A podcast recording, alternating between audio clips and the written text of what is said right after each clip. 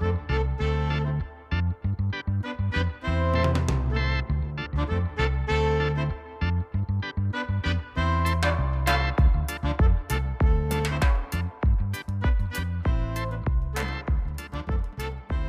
レターオーのポッドキャストへようこそ番組ホストの NBA は人ですブレイザーズのシーズンが事実上終了した今日この頃皆さんいかがお過ごしでしょうか？私は先日グリッドマンユニバースを見に行って大変幸せな気持ちになりました。今日も勇気を持って退屈せずに憂鬱をひっくり返して顔を上げて皆さんにユニバースを見せようと録音をしてます。今回は事実上レギュラーシーズンが終了したので試合の振り返りはお休みでシェイドン・シャープの話題を中心にお話ししてます。最後にレギュラーシーズン終了後の YouTube 配信についてお知らせしています。まずは第69試合目から今までの間に起きていたブレイザーズ関連のトピックからおさらいしましょう。69試合目のニックス戦でジョッシュ・ハートが移籍後初めてポートランドに帰ってきました。出場前にはビラップスと抱き合ってましたね。この試合から現在に至るまでにジェレミ・グラントは左大腿筋の怪我で欠場中。現地3月15日に JJ レディックの番組でリラードのインタビューが公開される。この内容はレギュラーシーズン終了時にまとめてお話しします。現地3月17日に欠場中のウィンズローの怪我の状況が公式発表される。12月21日の OKC 戦で負傷した左足の捻挫について外部の医師からの判断も仰いだところ3月も続けて治療とリハビリを行うため数週間後に再度判断する予定と書かれていました。そして現地3月29日にチームから手術を行ったことが発表されて来季に向けて復帰を目指していることが判明しました。治療内容についてはあえて割愛しましたがとにかくチームは外部の意見も取り入れて治療するほど慎重な処置を施しているというふうに見えます。3月31日のチーム公式ポッドキャストザ・ブリーフケースのエピソード33でウィンズローが今季終了。本人からのメッセージも発表されていました。73試合目のブルーツ戦でリラードサイモンズヌルキッチが欠場したことによって実質今シーズンは終了。第74試合目のサンダー戦で試合途中にトレンドン・ワットフォードが右足首の違和感で退場。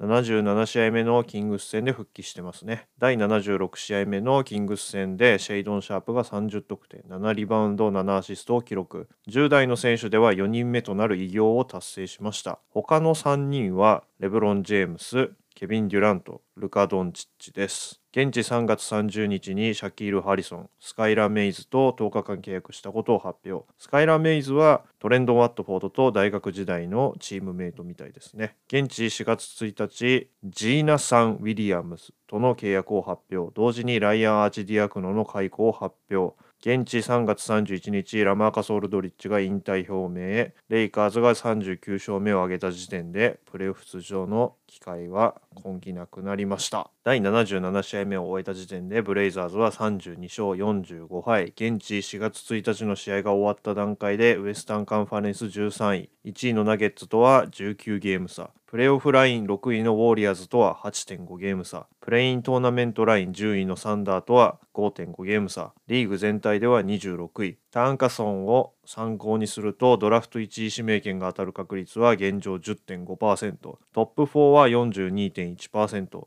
一つ順位が低いリーグ27位のホーネッツとは6.5ゲーム差がついています。ですので実際26位が最大限順位を落とせる位置になりますね。ブレイザーズより1つ上の順位にいる25位のマジックとは1ゲーム差、24位のペイサーズとは1.5ゲーム差、23位のウィザーズとは2ゲーム差、22位のジャズとは4ゲーム差、21位と20位のマブス、ブルーズとはタイブレークの関係で勝てないので、今季残り5試合で最高でもリーグ22位が天井です。以上ですかね。それでは第69試合目から77試合目について試合後の会見を中心に振り返っていきましょう。と言いたいのですがすでにレギュラーメンバーがシャットダウンしているので試合の内容を詳しく振り返っても面白い方はそういないのかなというふうに思い今回はシェイドン・シャープ中心にお話をしようと思っています。すでに勝ち負けに関してはなんかそう関心がある方はいないのかなというふうに思っていて、まあ、どちらかといえばどれだけ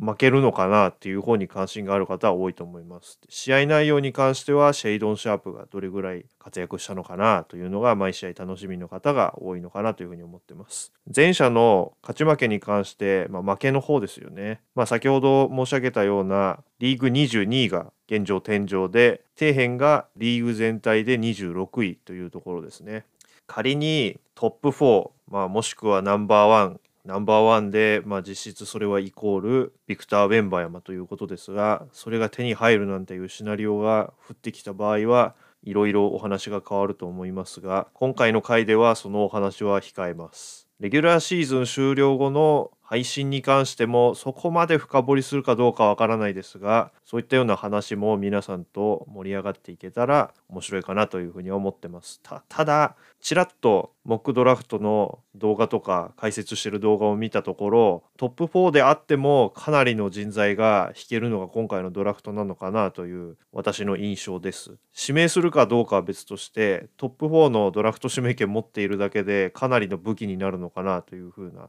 気はしています。ます。今回のオフシーズンですね。はい。ではドラフトのことはさておきシェイドン・シャープのお話をしていきましょうか。皆さんシェイドン・シャープ見てますよね？まあ凄まじい活躍ですよね見ていて。まあやはり天才なのかなという気はするんですが試合後の会見内容などを見ているとまあいかに天才なのかまあどれだけのポテンシャルを秘めているのかというのがすごく如実になるなという気はしています。まずですねシェイドン・シャープについての質問内容が増え始めたと思われる試合から振り返っていきたいのですが第71試合目のクリッパーズ戦の後ですねまだレギュラーメンバーが出ていた時の試合です。最後にレギュラーメンバーが出ていた試合は第72試合目のユタ戦ですね。まあ勝った試合ですよね。なんですけど第71試合目のクリッパーズ戦からすでにレポーター陣あの現地のメディア陣からは話題が出てました。シェイドン・シャープの出場時間が増えていることについてビラップスに質問していたんですけれどもビラップス曰く試合への集中力が増していて早い段階で出しても集中力が高まっている状態なんだということは言っていました。試合によっては集中力を試合の中で高めていくというようなことがあったらしくてビラップスは本人に出た瞬間に集中力を可能な限り高めた状態にしていないとダメだというふうに言っていたらしい。どんな条件で出ていても集中力は切らしちゃいけないし君のことは1試合丸々は出せないと。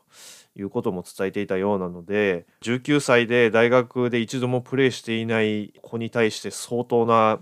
課題を与えたなという気はするんですがそのように伝えていたようです。で現状では集中できた状態で試合に出ていてディフェンスのカバーでミスをしても指摘する前に自分で改善点を理解しているということなのでその点のメンタル的な部分はすごく成長したと言っていました。もう一つですねこの同じ会見の中でシェイドンは最初と比べてすごくハードにプレーするようになったということも言っていて試合に順応してきたことが主な背景で守備でのローテーションも全力だと、えー、最初のうちはどこに行っていいか迷って躊躇していたためにまあ、少しこう出遅れたりとかしていたようなんですけれども今は理解力も高まって自信もついてうまくプレーしているということらしいです。でこのクリッパーズ戦の時に、まあ、リラードも会見に出て答えていたんですけれども、えー、シェイドン・シャープの成長についてということで聞かれた時に言っていたことがですねシーズンをこなしていくごとに理解が高まってきていると思う。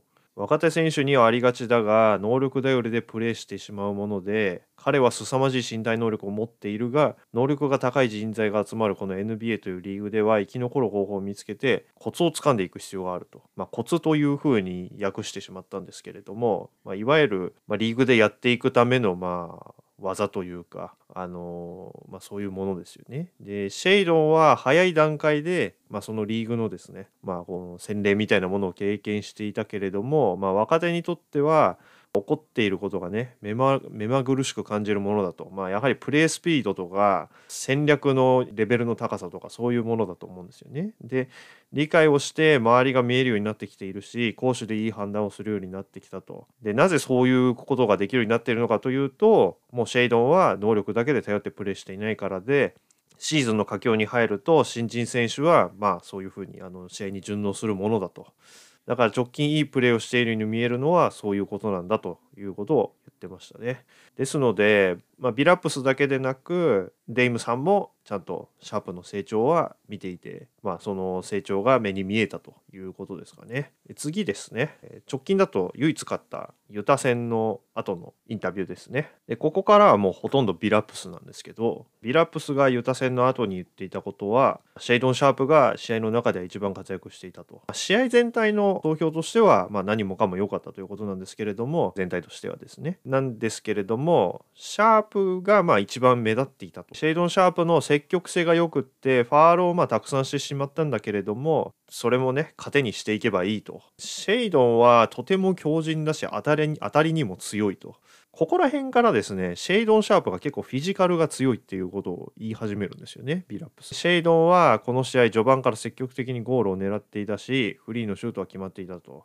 たとえ入らなくても問題はないし、とにかく果敢に狙ってほしい。重要な場面で難しいリバウンドを取ってきてくれたと。でもう一つですね、面白い質問をされて、それに対してのですね、まあ、質問も結構あの興味深いなと思ったんですけれども、おそらく声からするとブレイザーズの公式のあのレポーターであるケイシー・ホルダルさんだったと思うんですけどショットクロックが早い段階で、まあ、準速攻的な状況で長距離シュートを放っていたと。自信がないというわけではないんだけれどもシェイドンって、まあ、そう積極的にねこうたまにシュートをこう見送ってしまうというようなタイプだったんですけれどもまあ、そういうような選手が、まあ、あの準速攻でまだこう攻める機会があるにもかかわらず積極的にシュートを狙ったということについて、まあ、どういうあの背景があるのかなということを聞いたんですけれどもこれに関しては、まあ、シェイドンは自信がついてきていると。で深めていっているからでコーチとしてね自分が付け焼き場の入れ知恵をしてを入れ知恵をしても、まあ、どうしようもなくって、まあ、実際にそういうことを経験していかないと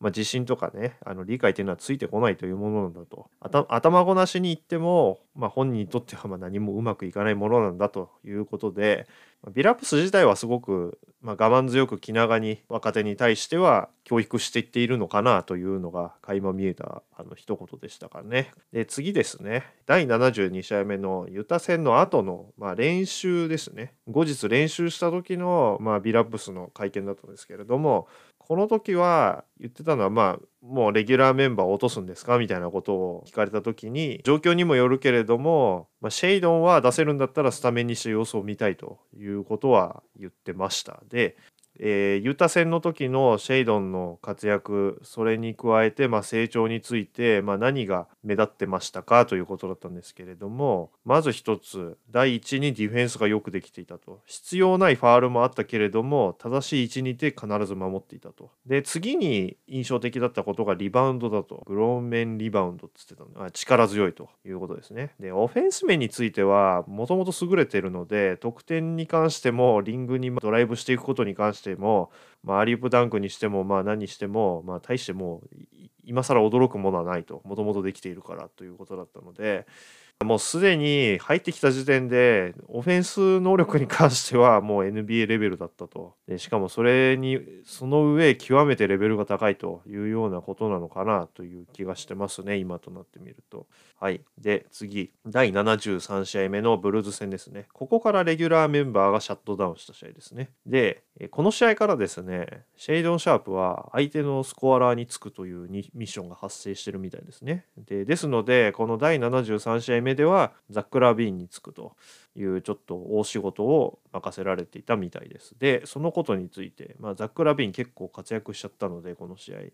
えー、と何点取ってたのかというと、えー、ザック・ラビンは33点フィールドゴールパーセンテージ60%スリーポイントパーセンテージ66.7%アシスト8ということでターンオーバーも3ですね。ということで、まあ、結構ケチョンケチョンにやられたということだったんですけれどもややられはしたもののディフェンス面はそんなに悪くはなかったけれども相手が手強かったというふうに、まあ、ビラップスはシェイドン・シャープについて評価してましたね。であえてラビンは守らせていたし、まあ、ザック・ラビンという選手は誰が守っても手こずる相手だと。でここの時点ですでにまあ、相手のエースをシェイドンに守らせるっていうのはもうこれから続けていくと今シーズン。というようなことを言っていたので、まあ、この相手のエースを守らせるっていうようなあのミッションに関しては昨シーズンのサイモンズをちょっと思い出すなという気はしてますね。やはりブルズのフィジカルなディフェンスに対してどう対処したらいいのかというのがいまいちまだその術を体得していないと、まあ、若手ならそうだと。やはりフィジカルに守られるとこうどうそのフィジカルをねあのうまく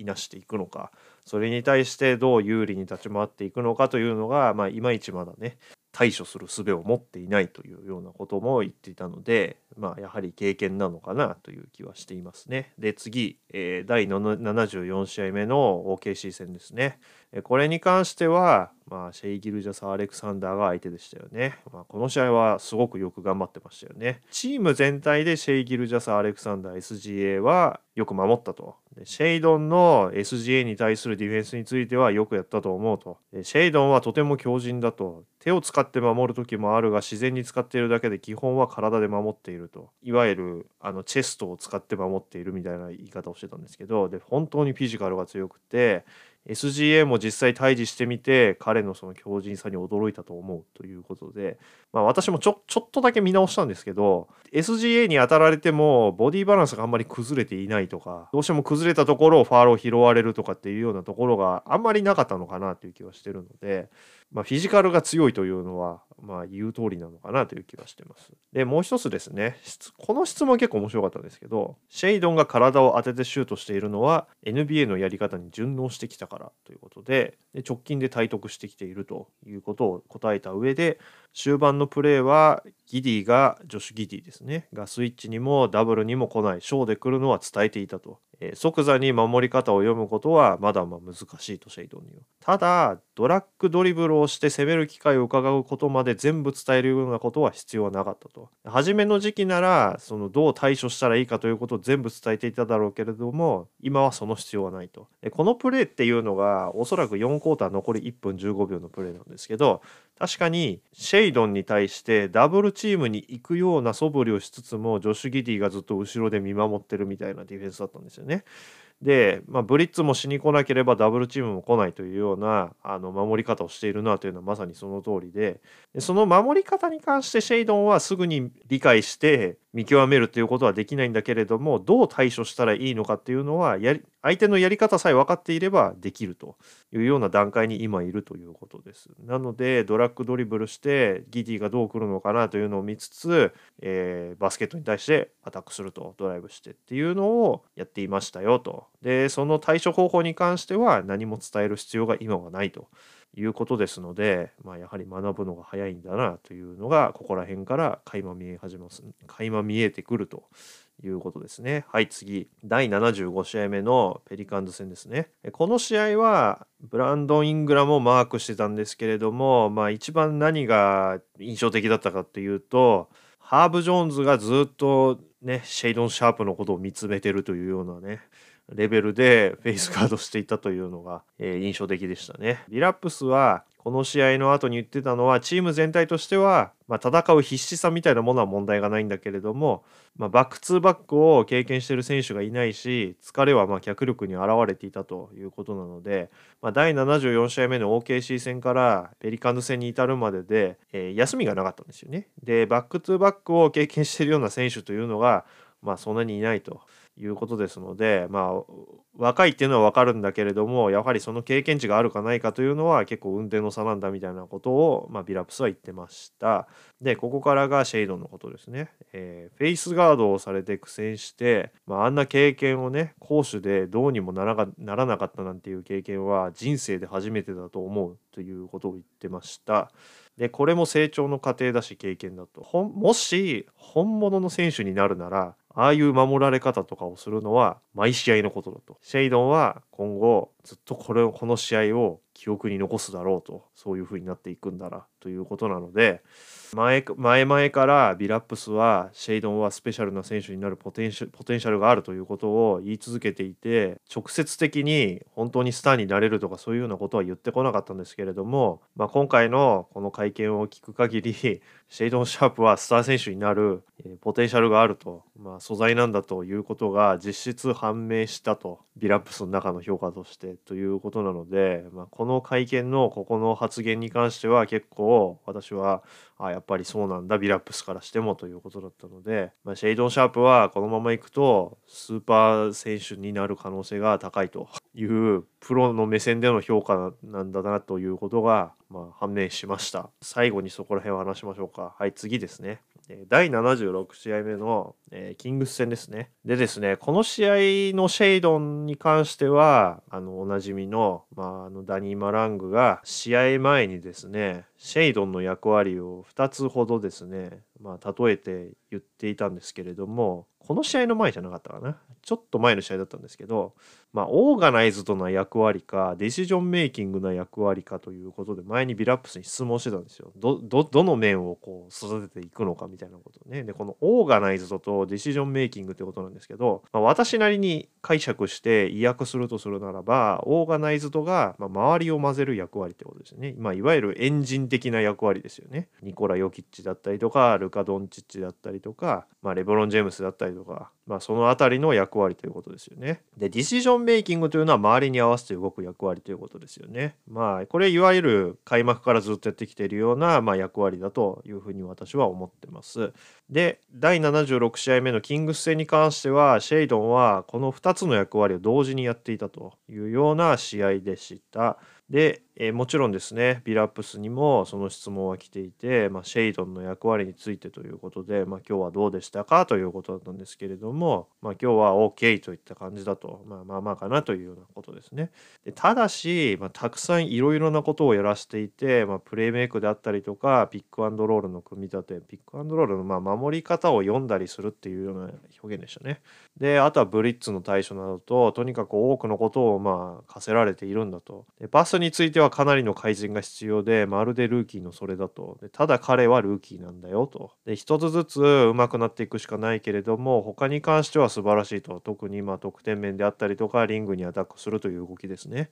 で仕掛けた時の相手の出方を見てパスをさばくのはとてもよくできていると。でよくやってるし、毎試合たくさん新しいことを経験しているんだということを言っていて、毎試合初めて経験することばかりで消耗してしまわないかだけが不安だけれども本当に役やってると思うと。でもう一つですね時間を重ねるごとにオフェンスの周りが見え始めてますよねっていうことなんですけれども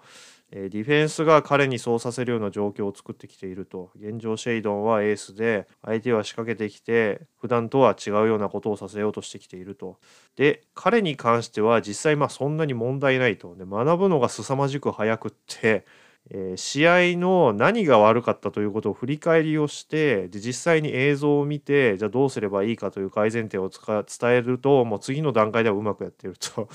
いうことなので。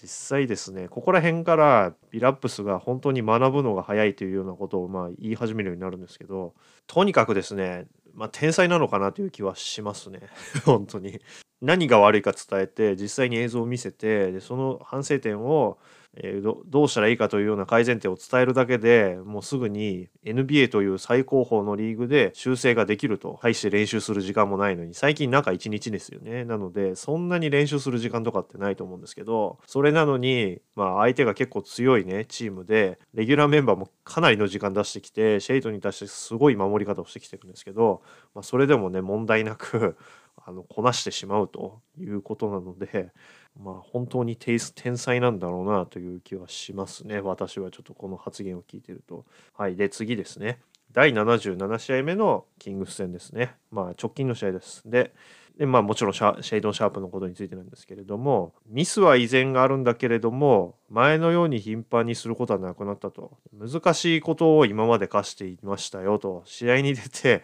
23ポゼッションミスしたら後半は試合に出さなかったりしていたと。でこれは学習させる過程だったと。まあそうですよね。確かにあのシェイドン・シャープ前半だけ出て後半全く出ないとかっていうこと結構ありましたもんねシーズン中盤ぐらいまででまさにこれがこれだったと思うんですけどこれはちょっと前々から言われてましたねあの数ポゼッションやってディフェンスとかでミスをしたらもうあの出しませんよみたいなことは、まあ、実際に口に出してビラップスもそうしているということは前々から言ってましたよね。で今はオフェンス面でかなり広い権限を与えているんだけれどもシュートセレクションはいいし基本2人に守られている中でリングにアタックもできていて素晴らしいとでディフェンス面ではあミスったという場面はあまりなくって失敗が少なくなってきているということは言ってましたね。で確かに言われてみればシーズン当初ですね、まあ、シェイドン・シャープは結構ローテーションをミスしてしまって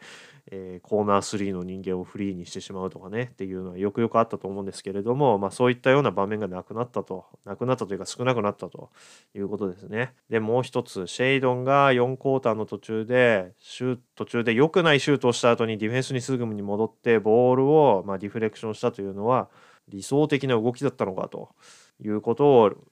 レポーターの方に質問されていたんですけれどもこれどのプレーだったかちょっといまいち分かんないのとあと私が検証してなかったんですけれども。でまあこのですねまあこういうハッスルプレーに関してまあどうなのかということを質問された時に、まあ、まさにね、まあ、理想的な動きなんだと。試合前にトランジションディフェンスについて一つ前のまあ第76試合目のキングス戦の映像を振り返っていたと。シェイドンがシュートを外して倒れた後にすぐに起き上がって全力で守りに帰ってアウト・オブ・バウンズにしたというのに似たプレーをしていたんだけれどもそれをトランジションディフェンスのお手本としてみんなの前で話していたと。シーズンの序盤ではシュートを外した後に最初の数歩はジョギングだったけれども今は全力で疾走していると。理想像だとまさに。チームメイトも含めて彼には口酸っぱく言い続けていたし彼もそれを体得してきていると。彼は生粋のシューティングガードででまあまあ古き良きということも言ってたんですけど。で、まあ、サイズがあってリバウンドが取れるというのがまさにそれなんだと。で、えっと、今日の試合は前の試合と比べてパスもうまくやっていたし、本当に学ぶのが早いということを言ってました。まあ、このあたりがピラップス大先生が直近の試合でシェイドン・シャープについて言っていたことです。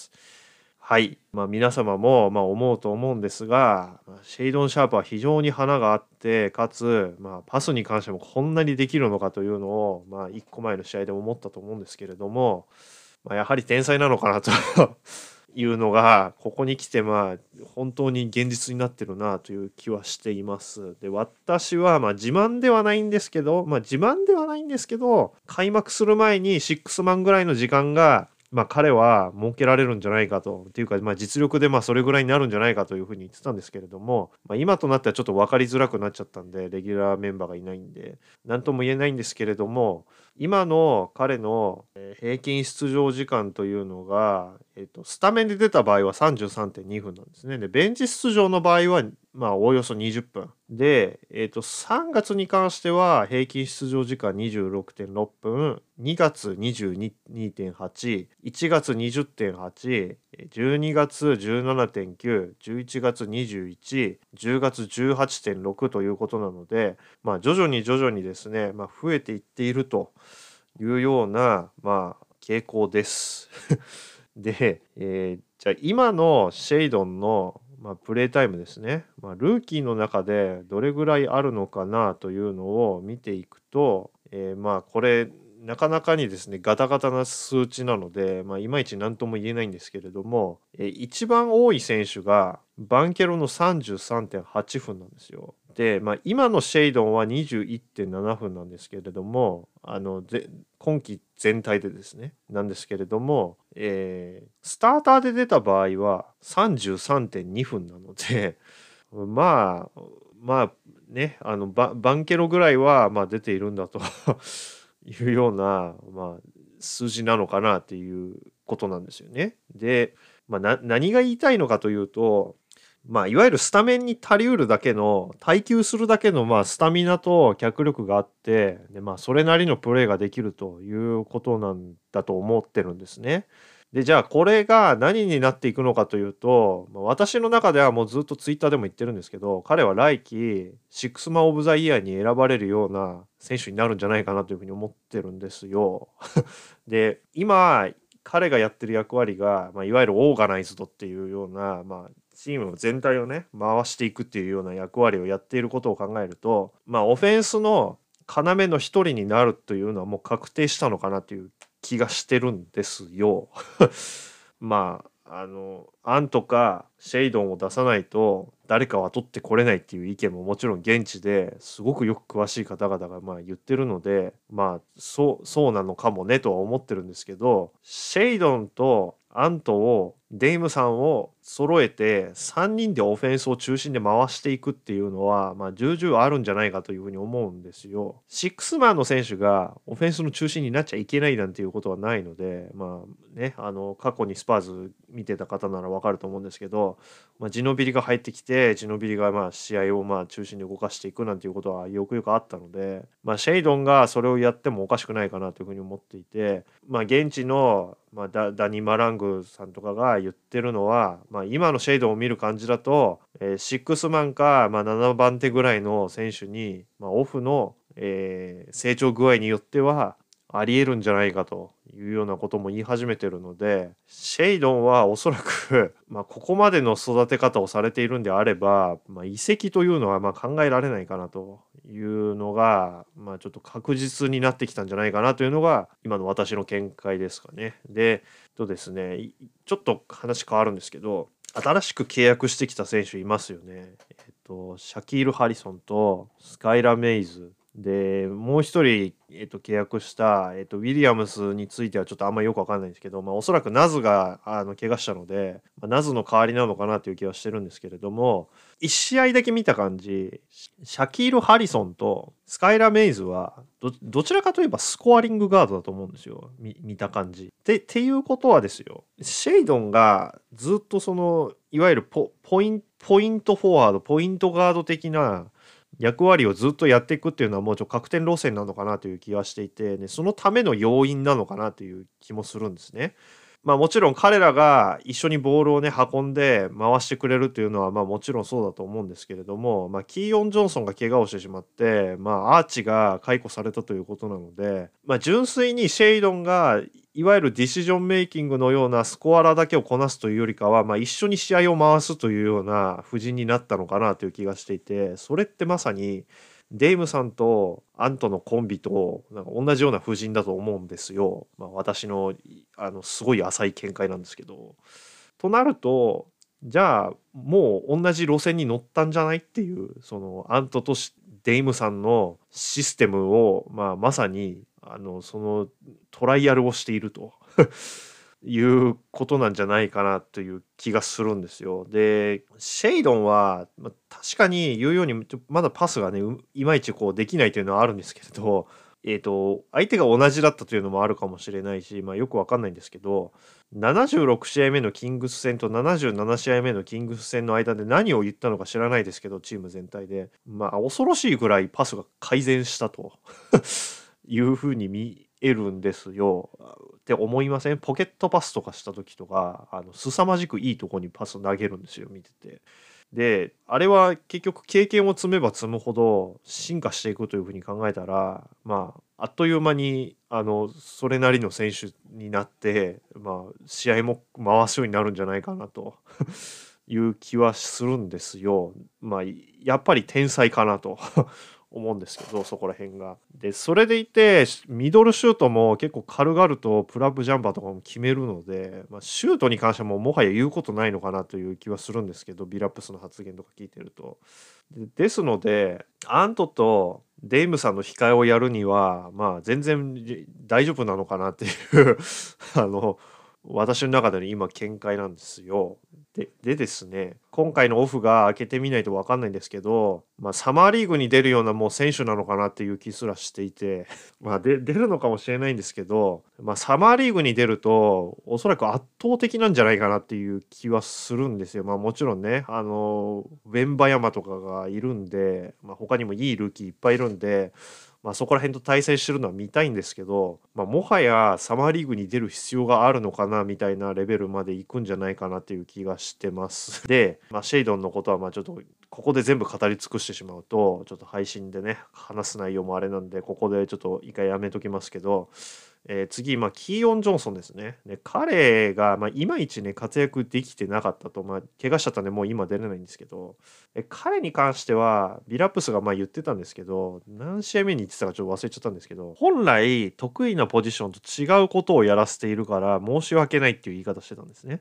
で彼は基本的にはゲームを回す役割ではなくってスコアリングガードだということを言っていて現状シェイドン・シャープを全力で育てる段階にあると言ったとしても合ってない役割をここまでやらせるっていうのは何なんだろうかっていう気はしてるんですよ。で確かに点を取り取ろうとし始めたら割と結構点数取れると思うんですよ見てて。えっとどの試合だったかな？なんか忘れちゃったんですけどいや4クォーターかなんかにすごく活躍した試合があってでそれを見た感じ、まあ、やっぱりドライブとか狙いに行って点を取った方がまあ彼は向いてるなという気はしていてでディフェンスに関してもかなり、まあ、うまいこと、まあ、相手のポジションを取らせないように頑張ったりとかしてたので、まあ、これでいいんじゃないのと思うんですけどペリカンズ戦ですね。60 75試合目のペリカンズ戦の4クォーターですね、えー、ラリー・ナンスだったかなんかハラン・ゴメスだったか忘れたんですけど彼らがインサイドでポジションを取ろうとした時にもう絶対にフロントポジション取るぐらいの勢いであの動いていて、まあ、結構完璧に守ったんじゃないかなというふうに見てて思ってたんですけど、まあ、そんな選手があの役割しかできないっていう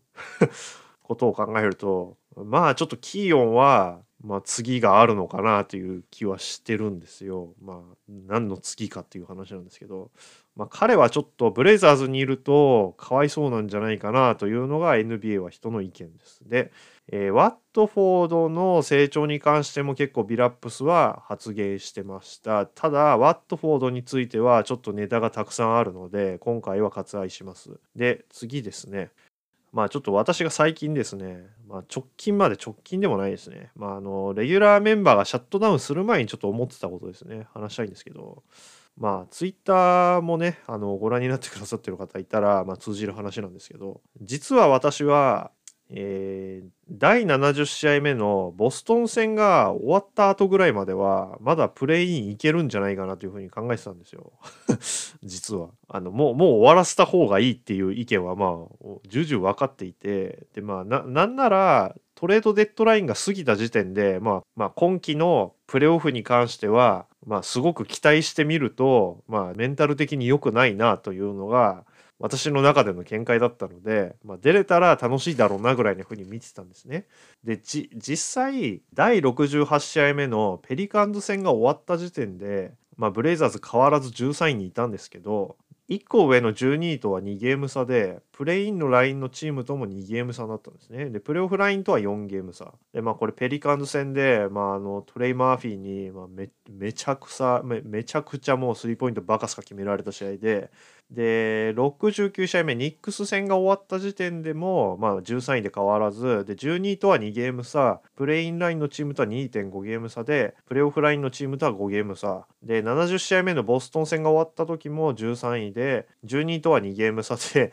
プレインラインとは2.5ゲーム差、プレイオフラインのチームとは4.5ゲーム差だったんで、まあちょっとこれまでいけるかなと思ってたんですよ。あのボストン戦が終わった後も。で、なぜかというと、この時他のチームも立ち続けに負けたんで、似たような成績のチームが、ペリカンズとか、まあ他のチームも結構負けてたんで、これまあこのまま周りの状況に結構甘えていけるんじゃないかなって思ってたんですけど、まあ71試合目のえー、71試合目の、えー、クリッパーズ戦に負けた時点で、まあ、ブレイザーズが13位にいて、12位のチームとは3ゲーム差、プレインラインのチームとは4ゲーム差、プレーオフラインのチームとは5ゲーム差になったんで、まあ、これはきついなということで、さすがの私もここら辺で、まあ、次のドラフトどうなるのかなというのと、まあ、シェイドン・シャープどうなのかなというのを気にし始めたというのが、まあ、あのツイートの裏側にあったということなんですけど、まあ、どうでもいいことなんですけどね。だったので、意外とギリギリまでプレイントーナメントに行けるんじゃないのぐらいに思ってたんですよね。まあ、会見の内容とかを見る感じだと、まあ、リラードとかも、まあ、その負けた後にもうななんで負けたんだみたいな感じの言い方はせずに、まあ、割と客観視してたんですよね。まあ、もちろん負けることに対してすごく悔しがる選手なのでやはり勝負師なので彼はあのそういう心情なのかなというのは隠しきれないというのはあったんですけど、まあ、どこかですねやっぱり客観視してるあの節はあったんですよ。まあ、若手で経験もないチームなんだというようなことで言っていてで、まあ、最後まで戦い抜いたんだけれども、まあ、セルティックスの時に言ってたことですけど、まあ、最後まで戦い抜くっていう気概だけでは勝てない相手なんだと。いうようなことも言っていたので、まあ、自分たちの実力というのはちゃんと把握していながら試合をしているということなんですけれどもそれでもやっぱり勝てない相手じゃないっていうようなことを、まあ、言っている試合も勝てない試合であの勝てない試合というか何て言うんですかね。あのこの試合はあの勝てるはずだったとかそういうようなあのこともニュアンスも言ってるので勝てないチームじゃない何て言うんですかね。が勝てないわけじゃないんだというようなことを言ってるんでニュアンスとしては。試合の流れをずっとキープし続けられないから勝て勝てなかっただけで試合の流れをちゃんとやっていっていれば勝てたんだみたいなことをニュアンスとして言ってるので実際今のこの若手がたくさんいてまあ GM が優勝するような段階にないと言っているようなメンバーでも大体のチームには勝てるっていうのが今のブレイザーズでっていうのが今の NBA なんじゃないかなっていうふうに私は思ってるんですよ。で特に今のデイムさんのあの最強モードになってるような状態を考えると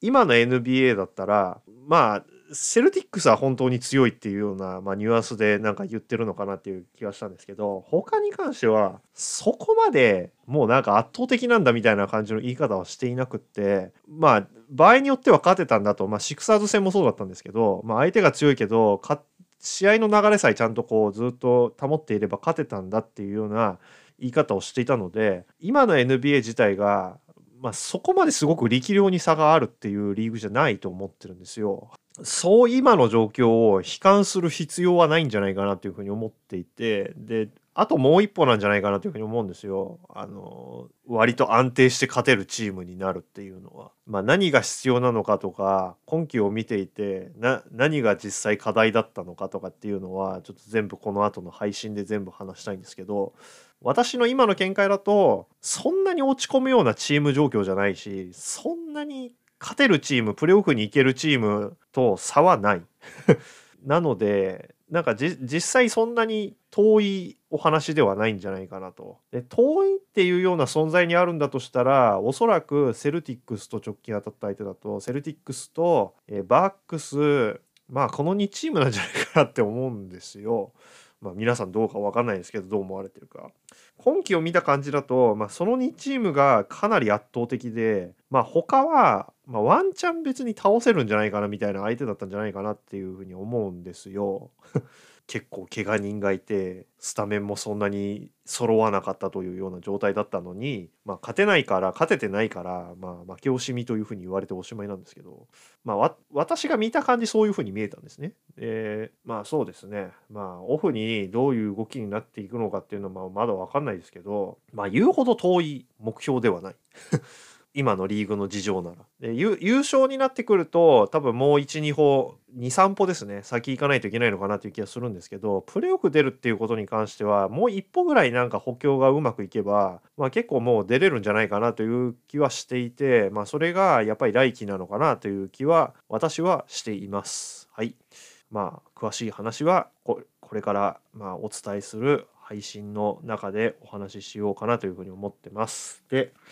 えー、配信についてですね、えー、YouTube でまたやろうと思うんですけど配信は NBA のプレーオフが始まる、まあ、ことここっちの、まあ、4月16日までに、まあ、やる予定です。でプレーオフ後に、まあ、ブレイザーズの話題がなくなっていくというのは必然なんですけど